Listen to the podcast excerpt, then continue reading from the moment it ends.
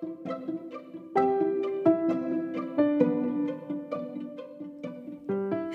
you're listening to BPP's Diversity and Inclusion podcast. This is part one of episode five in celebration of International Women's Day. This episode is centering around themes of domestic abuse, and we're joined by an incredible guest today. My name is Mohini Kotecha. I am a DNI ambassador at BPP and a current LPC student. I'm hosting this episode alongside my incredible and wonderful co host, Patricia Coogan. Hi, everyone. Uh, yeah, thank you for the introduction, Mohini. Um, I'm currently studying the PGDL part time at BPP as well, and also a DNI ambassador. Um, I'm really looking forward to today's discussion and really, really grateful for Natasha joining us.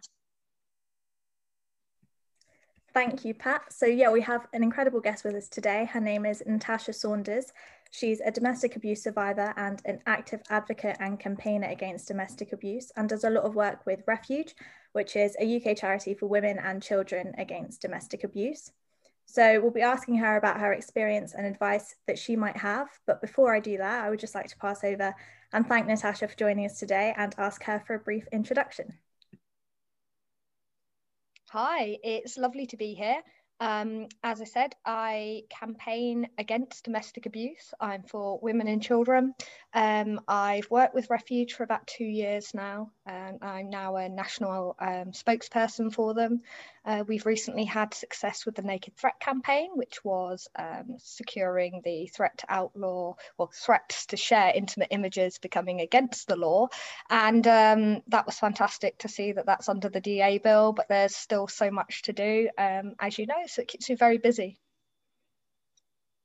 Thank you for the introduction. So, before we begin, I would just like to address the listeners and say if anyone feels affected by the themes we're discussing, we will be referring to resources throughout and especially towards the end of the episode, so please do check those out.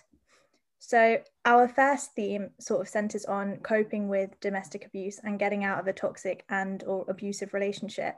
And I think before we launch into that, as it's quite a big topic with lots to unpack, sort of like to talk about the misconceptions and myths that might surround that because when you think about domestic abuse i think a lot of people's knee-jerk reaction to that is it's physical and that's sort of it. But as a lot of people know there's more to it than that and it can include a lot more things. So natasha i wondered if you could sort of speak to that and we'll move on from there. Absolutely. Thank you. Um I think one of the major things is, is, like you say, the knee jerk reaction is is it physical? In fact, when I left and, and I went to the police, in my initial statement, I do say multiple times, well, he never physically assaulted me. But actually, there were times where he'd he'd have his hands around my throat, he would drag me from room to room, he would manhandle me, and I didn't really address that. But aside from that, the main abuse I suffered was sexual um, I was raped throughout our relationship. I was raped the night after I gave birth to my son. Um, and for a long time, I didn't want to address that. We're not raised as women. We're raised that if a man puts his hands on you, you get up and you walk out that door. We're not raised that if you wake up to somebody having sex with you or you wake up and they're forcing themselves on you and you're like no no no and they keep going and they keep going until in the end you go along with it. Literally in your head you go i'm going along with this just to get it over with. That's rape. You have been coerced into a sexual act you do not want to do. There is the bullying the manipulation. I was controlled by looks by the time I was less than a year in. And I think we also have this huge misconception of that it's normally middle aged, down in life women with a few kids behind them, probably in a council house, you know. And I've actually met women in the course of my work. I've met women who have who have founded multi-million pound companies and come forward and said, actually, I've I've been abused. I've met women from all backgrounds, all ages, all levels of education.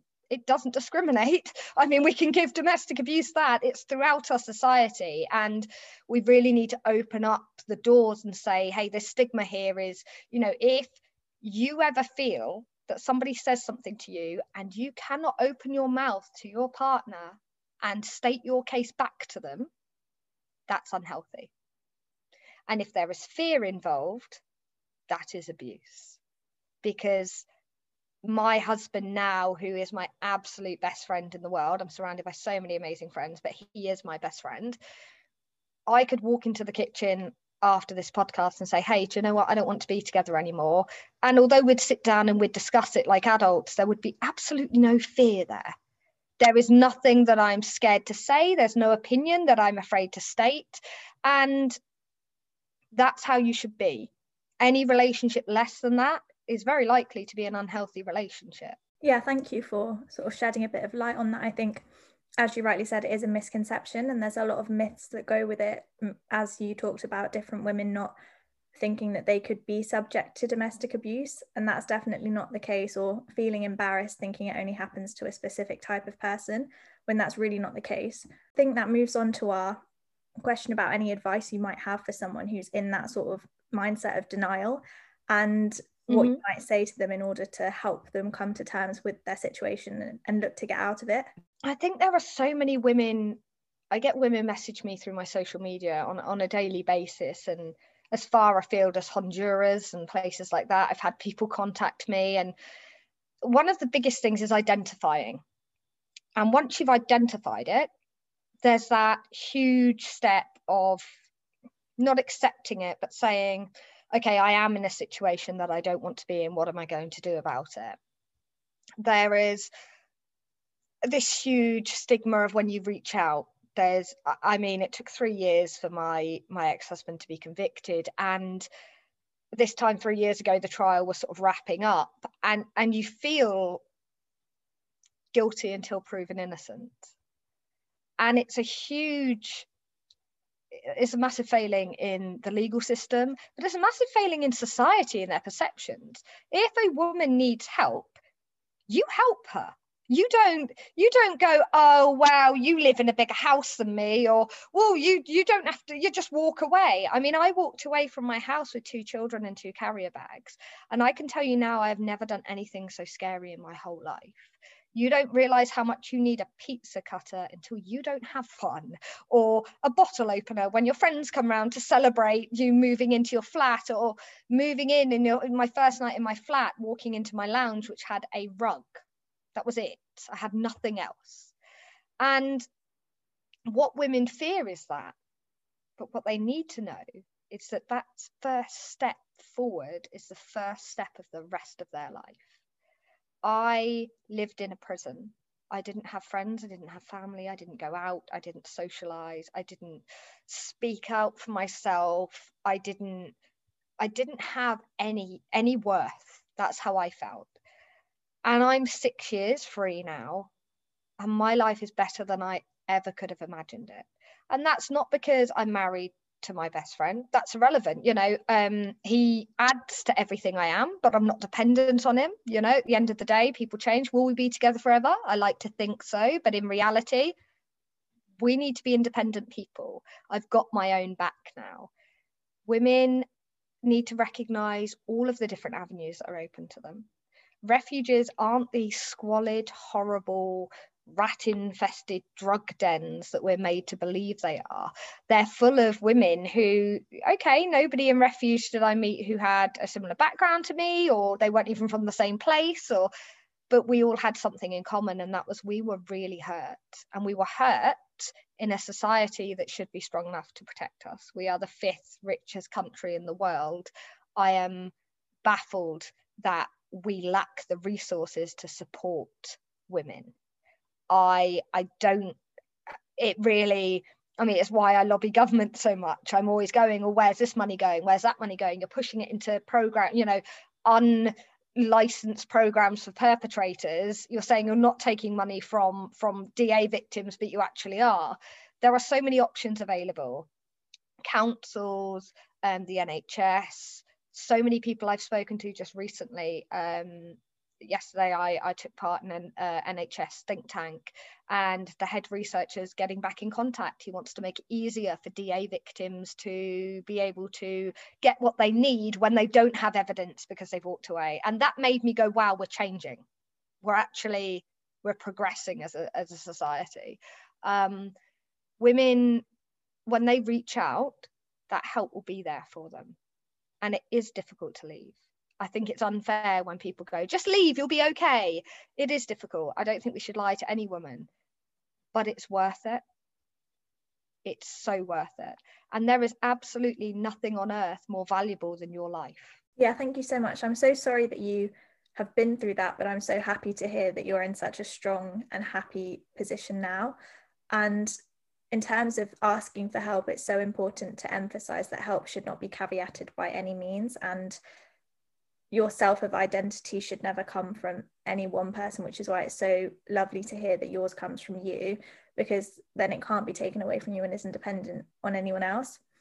And I think for young girls, especially, that's such an important message to take away because, you know, we're growing up in an age where we see Instagram models who are perfect and everywhere we look, it's just flawless. And that's not what we see in ourselves. And when you add a domestic abusive relationship on top of that, just makes it really insufferable. So, my next sort of point to ask is what advice might you have to younger girls, particularly girls in lockdown who might be having threats to share intimate media or things like that? What, what might you say to them? Well, actually, it's almost ironic. Um, I today have had to make a, a, report to West Mercia Police because my ex-husband has disclosed intimate images of me to in family court proceedings. Um, completely unnecessary, completely unrelated. Um, it's a hearing that I'm not even part of, but he's just disclosed those away. I think there are so many ways of looking at it. Um, I try not to be perfect on Instagram. I used to. I used to try really hard with my pictures. And I took a long break from Instagram I said, actually, I have an 11 year old daughter and I mean, I'm having my teeth reconstructed. I've had six out so far and, and because of my ex and things. And one of the things I said to my dentist was, do not give me a perfect smile because I don't want to go onto Instagram one day and be like, mm, and it be a Ross from Friends smile, you know? Um, I think during lockdown, there's been a lot of pressure on younger girls to disclose those intimate images. I think the problem is we live in a digital age now, and it's so, so simple to snap a picture and not think about it. I spoke to my daughter's head teacher. Um, she's in year seven, so she's at secondary school. And what I didn't realize was that a child taking an intimate image of themselves and sending it to somebody else is actually committing a crime. And I did not know this. And I said to him about it, and he said, Well, yeah, actually, you know, he's had it a few times. He said, It's always unfortunately been girls. He said, I'm not generalizing, but that's, you know, and he said the pressure to send those images and them not realizing the second it leaves their hands, they are essentially giving it away. Not everybody respects you. I mean, I would also tell any girl that that had images disclosed or threats to share report it to the police. When I spoke to West Mercia Police today, they have logged it as a sexual crime. They are treating it as a matter of importance, despite the fact that my abuser is in prison and has been in prison for three years this Friday. No, I shouldn't be going through it. However, they have responded really, really well, which is encouraging because I didn't know what to expect. I think you should never hesitate to report it. I think if those images end up out there and somebody is spiteful enough to sort of share it in a group chat or something, you know what? Own it. You're beautiful. Who cares?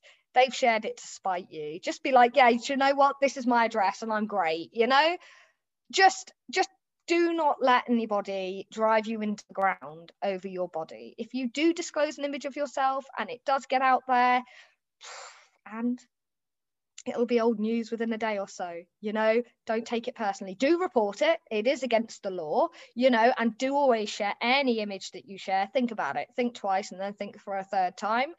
But at the end of the day do not let anybody shame you. I am so tired. I i'm so tired of of the allegations of well you got with somebody very quickly after you left your ex-husband. I'm sorry i didn't realize there was a time frame. I must have missed the leaflet.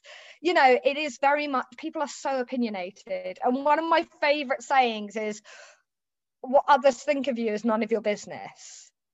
And i've basically learned that i don't, I don't care. Like i used to it took me so long to video myself on instagram and I was like, oh, but I, I don't like the way I talk or the way I sit. And I was really embarrassed. I said, you know what am I what am I embarrassed for?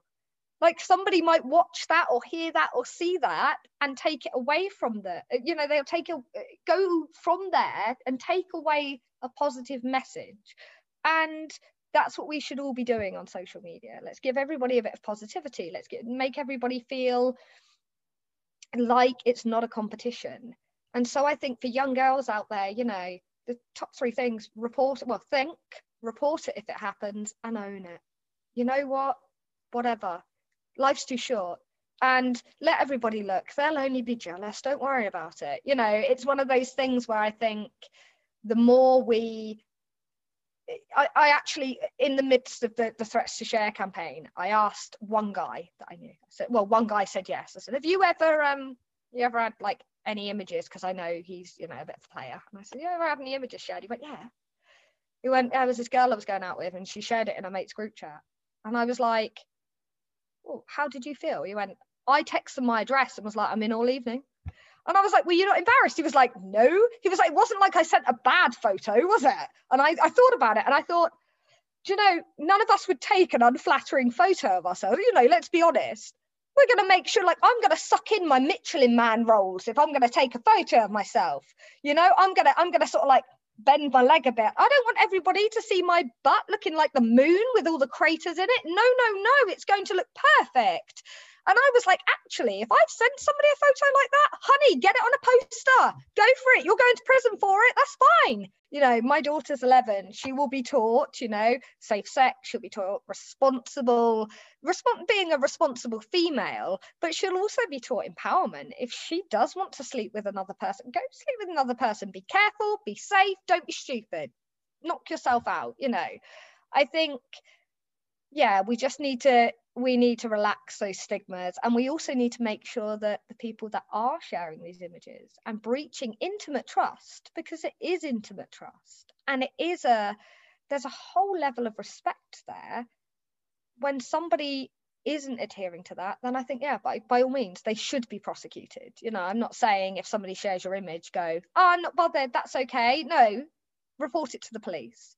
If the police don't take it seriously ask for it to be looked at again you know push your cause because when it's wrong it's wrong and the more we stand up for it the more it will be recognized but also once you've reported it just own it don't worry about it anymore I think that's really great advice. And it reminds me of a saying that my dad always says to me opinions are like armpits.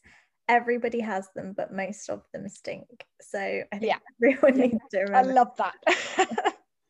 And in terms of talking about empowerment, that definitely made me feel very empowered. And it sort of links to my final question for this theme, which is how can you unapologetically set your own comfort levels and boundaries in a relationship?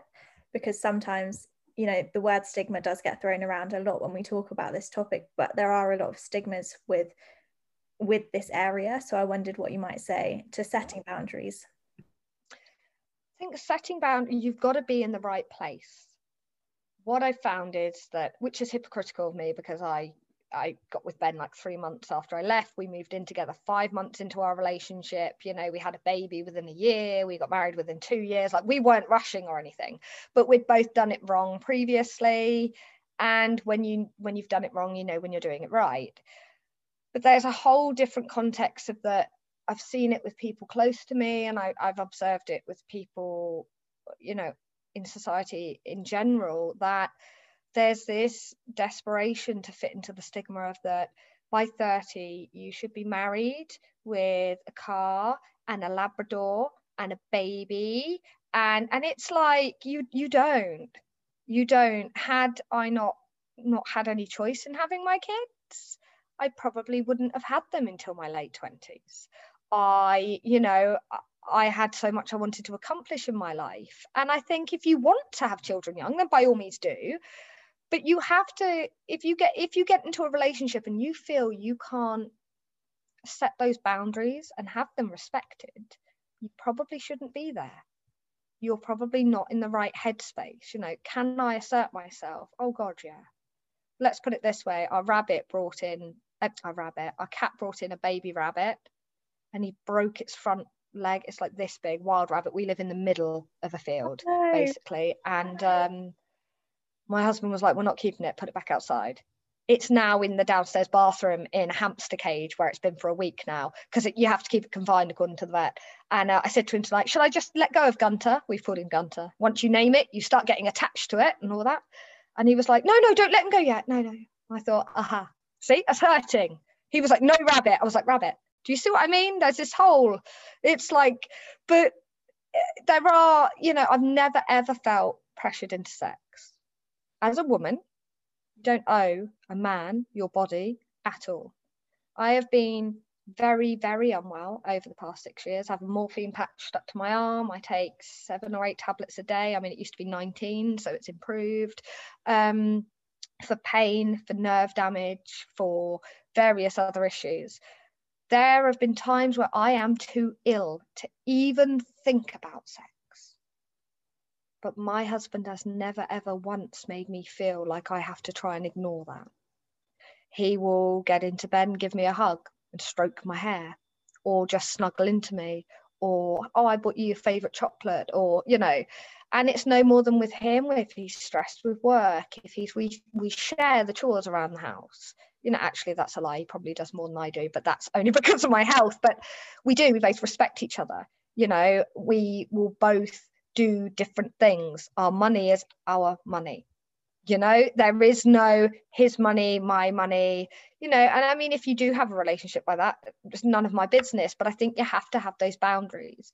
If somebody is draining you of emotion of your well-being of your financial situation, you know, your fund, if they're draining you of your relationships, you know, whatever negativity they're drawing to you, you really have to look at whether or not you've got the right boundaries. And if you feel you can't set those boundaries, then you need to be empowered enough to walk away. Yeah, absolutely. And I think it's sad that you describing your relationship makes me think, oh, that's really nice because that just is what it should be anyway. Yeah, yeah, as standard. Respect. Yeah, mutual respect and comfort level shouldn't be something that people look upon with admiration. It should just be our standard way of being with people.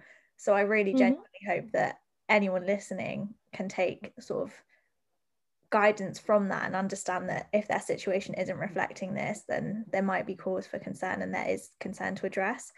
Um, that's what's so important i think. People forget that everybody says oh you've got a fairy tale. And i'm like we've been through hell. We've been through a rape case. We've had two children. We've needed to to coach through that. We've had my health. We've had you know so many things. And yeah we're we're you know we're so lucky that we've got each other emotionally. And i do have friends who who will go at the same age as us and they'll go oh you know i thought i'd be settled down by now and stuff. And i'm like trust me i've settled down with the wrong person. I know not every man is a rapist but there's such there's still a patriarchy. I think if we were there was less stigma with females than there are with males. Male so Thank you so much. I think that brings us quite nicely to what we wanted to talk about under theme two, which is life moving on after your toxic relationship and after you've managed to get help. And I'll pass over to Pat to take the reins on this part.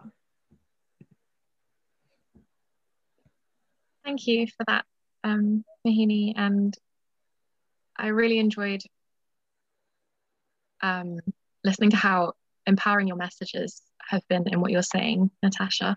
Um, so, kind of in relation to empowerment, um, many survivors battle with being open about their past experience, while others prefer to remain silent. What was it for you that helped you decide to be open about your experiences? Um, and what would you say to people who do choose to remain anonymous?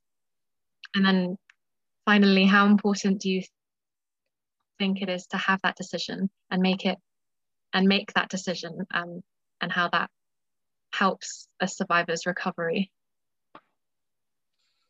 So it's a brilliant question. Um, I think that for me, it was really important for me to speak out and share with other women that there was a better life and that there's a better way forward.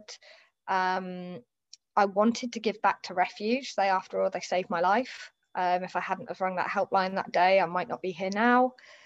so and also you know i've got three children i want them to grow up in a in a decent society that understands and appreciates everybody you know um and so I was well aware when the conviction happened that I was in the minority of people that had secured a conviction. And so, in essence, I was safe to speak out. There was no sort of fear of reprisal other than the harassment I've had through the family courts. And you know, I don't regret that decision. I've had a few people go, well, what about your children and things? And I'm like, well, they're going to find out sooner or later. And at the end of the day, they're not exposed to the type of media I do. They don't, it's not like they're sat in the room when I have a conversation. You know, one day we will talk about it. They know the basics of, of why we left and things. Um, you know, our eight year old the other night gave me a, a, slipped his one pound pocket money onto my knee at bedtime. And I said, Oh, what's this for? And he said, um, oh it's i want to give it to refuge because i'm really proud of the work that you do. So i think you know being public and and sharing your story can be really important. But i also think not enough respect is given to survivors who do choose to remain anonymous. I think that they there's there's this whole sort of difficulty in empathizing with somebody where you don't have their face or their details but i just have so much respect for people who can still find the strength to speak out even when there's risk or or they're still healing from that. There's importance in being able to do it yourself and to make that choice. It's empowering. Yeah i would i would definitely agree. I think i think at the end of the day it is up to the survivor. But if i mean there can be so much empowerment that comes from deciding to be open about it and advocating for others in a similar position. Um, so, as you mentioned earlier, you've got quite a solid support network around you. Um, it's not something that you should that should be regarded as lucky, but in a way, you are lucky. It is have. lucky, though, isn't it? Yeah. Yeah yeah. Um my husband is is genuinely my best friend. Um he's the first person i go to over anything not because he controls what i say or what i do but because we support each other through everything you know with what we've been through you have to otherwise we would we clearly wouldn't still be together you know. But then i also have a really healthy support network of friends outside of that who i go right well obviously pre-lockdown um like riding with and and went out with and, and go to concerts with and stuff like that. So you know i'm ever so lucky. I have my husband's family are very supportive. I've got my sister who is who is great. She's younger than me but she's really understanding and really supportive of sort of what i do. And so it's it's it is lucky.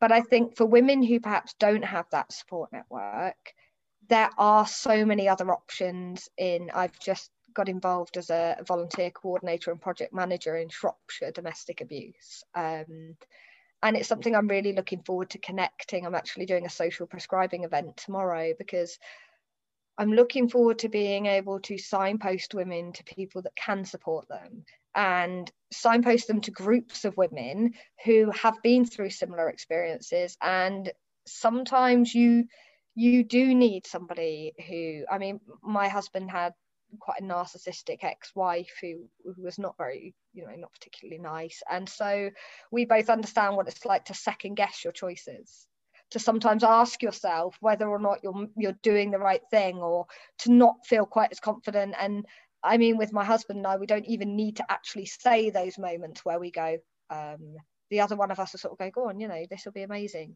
You know, you'll smash it, or no, that'll be fine. I know you can do it, or you know. And I think those having your your cheerleaders, so to speak, it's so important, so important. Whether they're friends, family, or they are a support network that you're building as you are post, you know, post survival, rebuilding your life.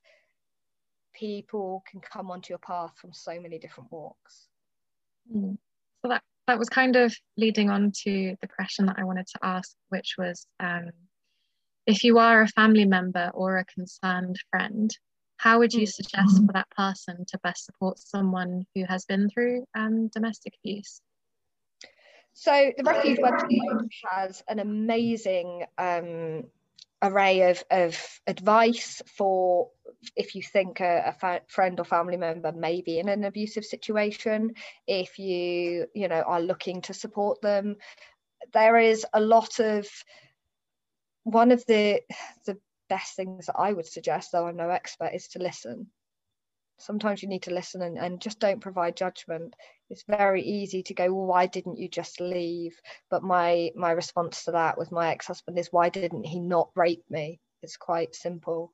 If i could get up and walk out the door surely he could control himself right?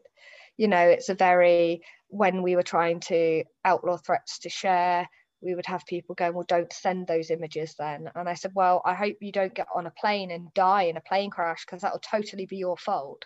You know, it, it, we need to really, as a society, lean back and go, okay, tell me about what you've been through. Tell me how that made you feel. And then instead of going, oh, goodness me, that's dreadful, put yourself there just for a moment. Imagine what it's like. You know, an example off the top of my head me laying in bed at two o'clock in the morning with my rapist asleep next to me and two children in the house thinking, I don't know what I'm going to do. No one cares if I'm alive or dead. Is this life? Is this marriage? Is this what it was supposed to be? You know, because you don't know and you don't have any basis. And, you know, a lot of people went, Oh, you seem like the perfect family. Well, sometimes looks can be deceiving okay? Sometimes you can smile in someone's face and in time inside you're screaming you know? It's it's very closely linked with mental health. At the end of the day somebody can look okay on the outside and on the inside be completely different. Yeah that, that actually kind of reminds me of um, a meme on instagram i saw the other day where it was a picture of all the people that have um, committed suicide because of their depression. And everyone's smiling and it says this is what depression looks like. Yep. so it's exactly as you explained. Um, and yeah i think generally listening to people and giving them the space to open up and being non-judgmental um, is it sounds like something so simple but so effective.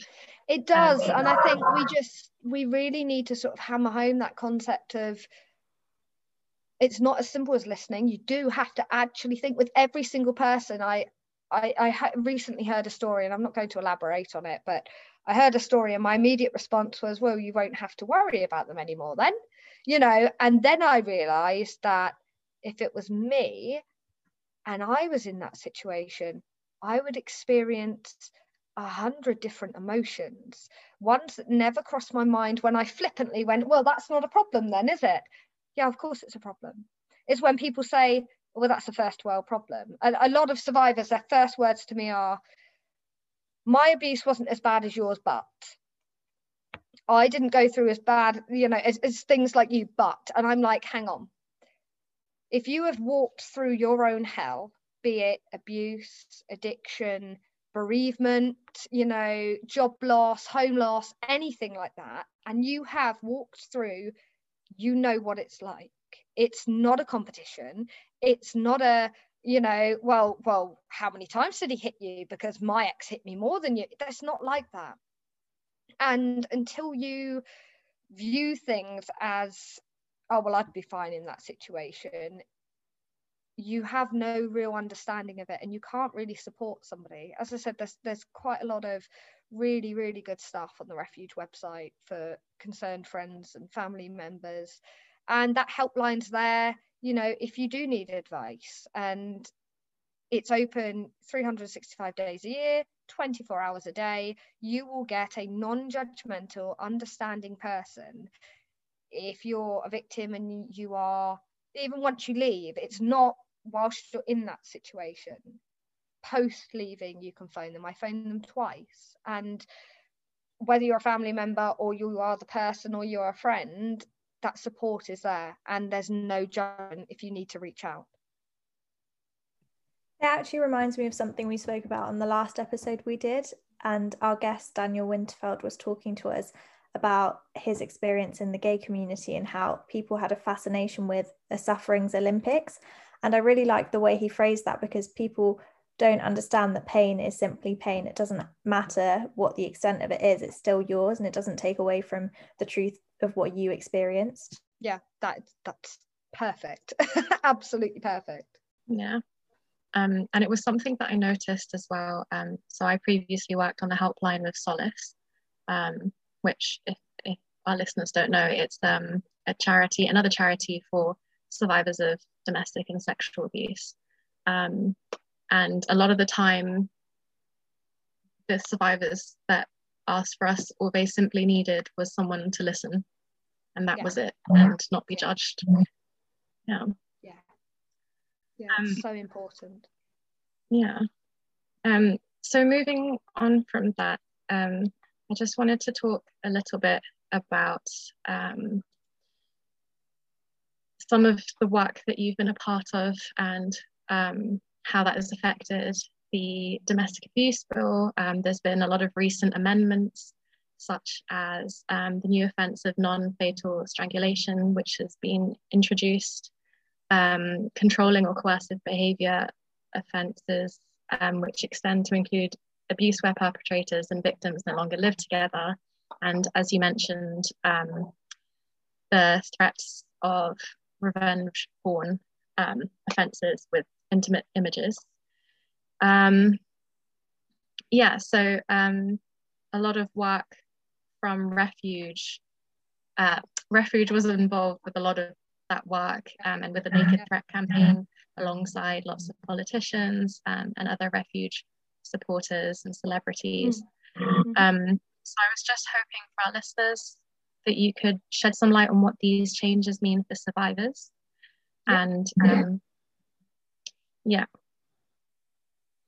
Okay, so originally um, I had COVID about this time last year, and I, on a whim, emailed my local MP uh, saying basically I want to start harassing you and and you need to listen to me. And uh, strangely, she got back to me, and we had a call and. And I then spoke to um, the head of policy at Refuge, and we were discussing the threats to share intimate images. Um, and I said to her, you know, it'll it'll always sort of boggle my mind that that my police officer's advice was come back when he shares them.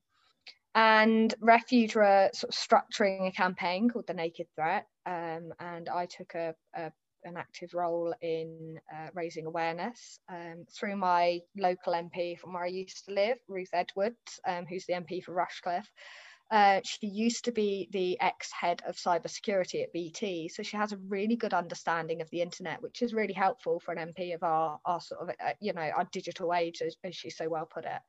Um, and she shared my story in the House of Commons. Um, spoke to Alex Chalk, who's Under Secretary at the Department of Justice.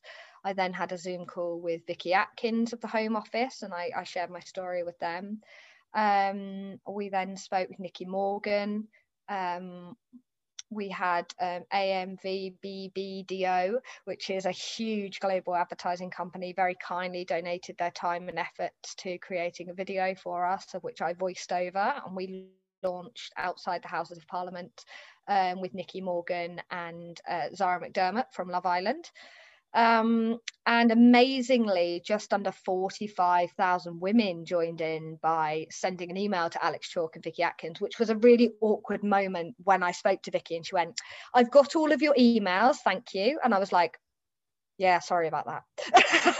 I was like, I'm sorry, but I'm not actually sorry. I was like, they're not my emails. And she was like, oh, I thought they were all set up by you. I was like, no, no, no, no. um, but yeah, so we sort of the answer we kept getting was we will look at it um, under the online harms uh, commission investigations going on law commission doing this investigation into online harms. Let's let's look at it then. And the answer was like no this is happening now. There's no time like the present.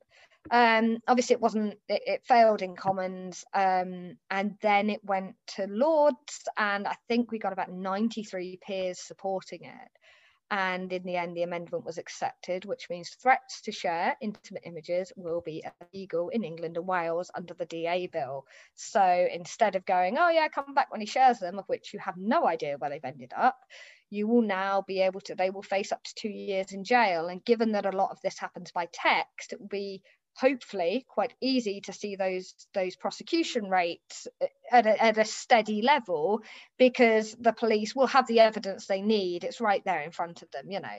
Um, obviously non-fatal strangulation laws are long overdue and they they so necessary. Um, Baroness Newlove did such a good job in campaigning for the post separation coercive control amendment um, for somebody like me, again, I've experienced post separation abuse now for six years. Um, I've had every allegation thrown at me. I have had they they stop recording how many reports to the police, how many reports to social services. In the end, they earmarked his number as malicious and threatened to get a restraining order. You know, they were that intense. Um, and so as somebody that even had a stalker in another country set on them that, that faced their own criminal charges over the things that they were putting about me online the fact that post separation abuse will be covered is an amazing, amazing thing because people assume that you walk away and anything they say after that point is okay. But what actually happened was, even whilst I was on the phone today to 101, is you feel about this big all over again. You're straight back with them, you know, having to tell a police officer that pictures of me have been disclosed, that I need to make a report. Can they please send someone out and all that sort of thing? It's all very violating. And so, these measures are there's still so much more work to be done of course. Um, and alongside refuge I, I continue to campaign for a long time to come but these particular changes will make our society safer. If they're implemented correctly and the police are given the correct training so they can apply these laws because at the end of the day everybody has well the police can just do it. And it's like there are lots of laws in our country and you really can't expect every single police officer to know all the law. Um, and so you know we do need to give them the right training and that's something i'm going to start harassing alex chalk about very imminently. Um, and they do need to have that that you know that information readily available to them we do need to know what the evidence sort of the bar is. We need to know you know how it's going to be defined. But i think all three are will be functional in our society at reducing these crimes. Women just need to be encouraged to actually report them. And we need to be able to have the confidence in the police to act on them. Because what i'm tired of hearing is especially rape cases going to i mean when i i went to court and saw my perpetrator jailed I think the rape conviction rate was like 7.5% then or something. And that was quite a mortifying idea. And the fact that it's gone down to 1% is even even more terrifying. And I recently know of somebody who had their rape case dropped and she turned around and went, No, I'm not happy with this. You've got evidence. And it's gone back to the CPS. And it turned out that half the evidence wasn't submitted by the police force, who are now under investigation, but that's not good enough that should not have happened. There are women out there. I mean, my husband, he said earlier, he sat at his desk literally opposite mine because we work in the same room, so we can chatter constantly. And um, he turned around and he said, what about the women and men that are going through what we're going through with the court? So all of these these you know this paperwork and these allegations and this name calling and unnecessary disclosure of intimate things. What about the people that are on their own? He went because we've got each other he went there are women who are opening this. He said their, their perpetrator might have gone off of rape not guilty but we all know he's guilty. We just couldn't get it beyond reasonable doubt. And he's like this is awful. And i went yeah like the amount of times I've gone, I don't know if I can keep doing this. I mean, you get to a point where you go, what am I fighting for? It seems like nobody's in my corner. So I think these laws will have, you know, once the bill is passed, they will have a hugely positive effect. So fingers crossed, anyway.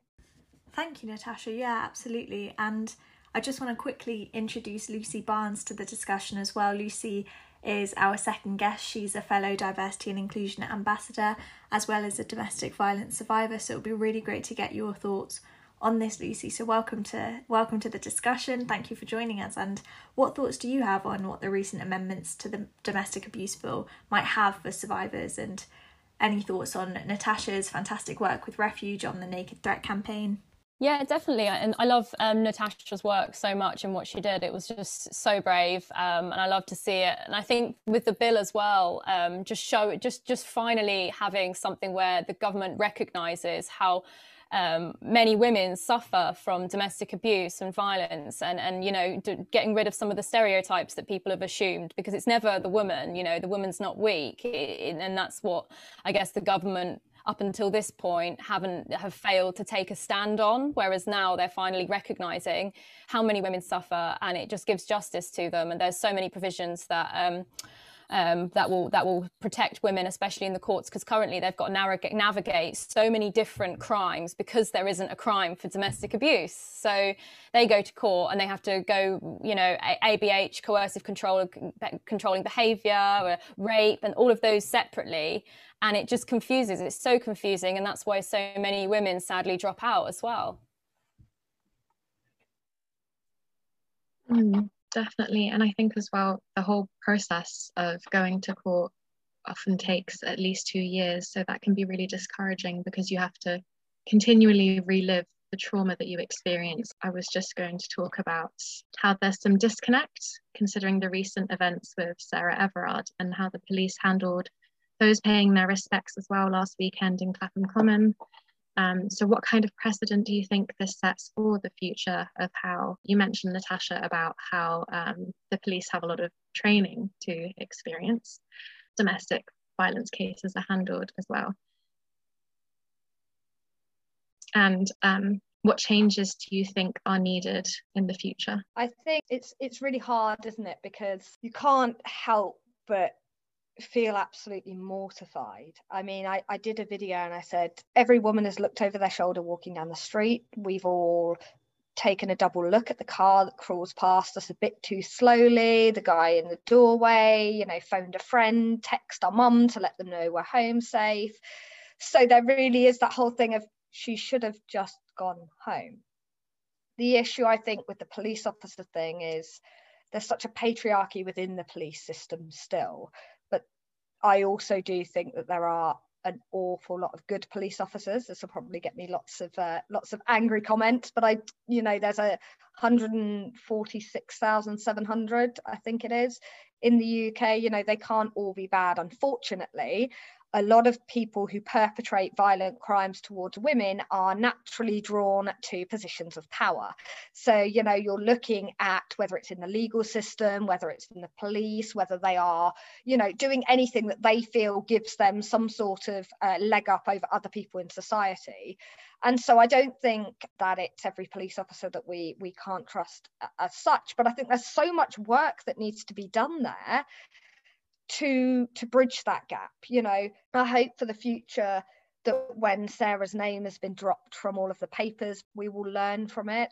I don't think we have anything to learn in particular but i hope that we can offer knowledge and we can offer a way forward to systems that are outdated and no longer work for a modern society.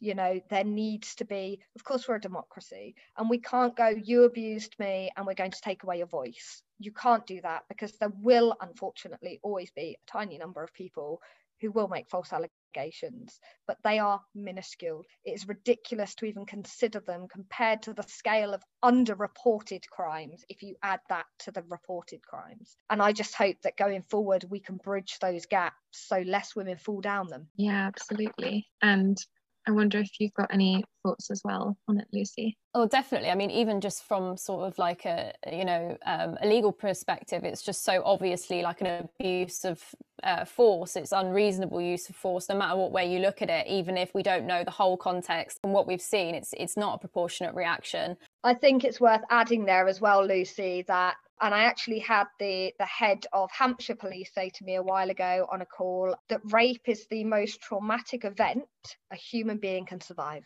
And I think that sums it up, and that will always sum it up for me. And, and sadly, so many don't survive.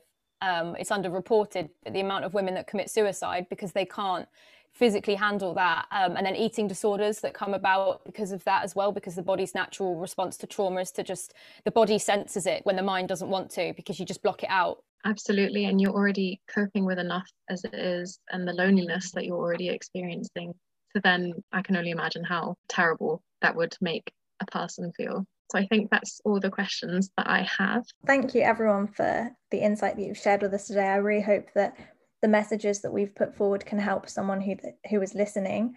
And before we sort of wrap up for today, I think it might just be helpful to rename the resources that we've touched upon. I don't know if we want to start with you, Natasha, if you could quickly list perhaps? Yeah, of course. Well, you've got the Refuge Domestic Abuse Helpline, which is up above me, which is 0808 2000 247. And that is open to you 365 days a year, 24 hours a day. You will never be judged. During working hours, there is an online chat now. Uh, Refuge also has a tech tool, which is fantastic at checking what your privacy settings are, if there's tracking on your phone and things. It's really good. Um, and of course, there's that wealth of information on their website, whether it's you, a friend, or a family member, you will be able to find something relevant on the Refuge Main website. Thank you. And we have a few more that we've noted Women's and Girls Network, Solace, The Havens, and Women's Aid. And we'll make a note of all of those in our description. So hopefully, those will be helpful to someone that needs them. So I think the final thing to do is just to say thank you very much for joining us today. We've really enjoyed our discussion. We have part two coming up, which is centering on the importance of mentorship and networking for women in the legal profession.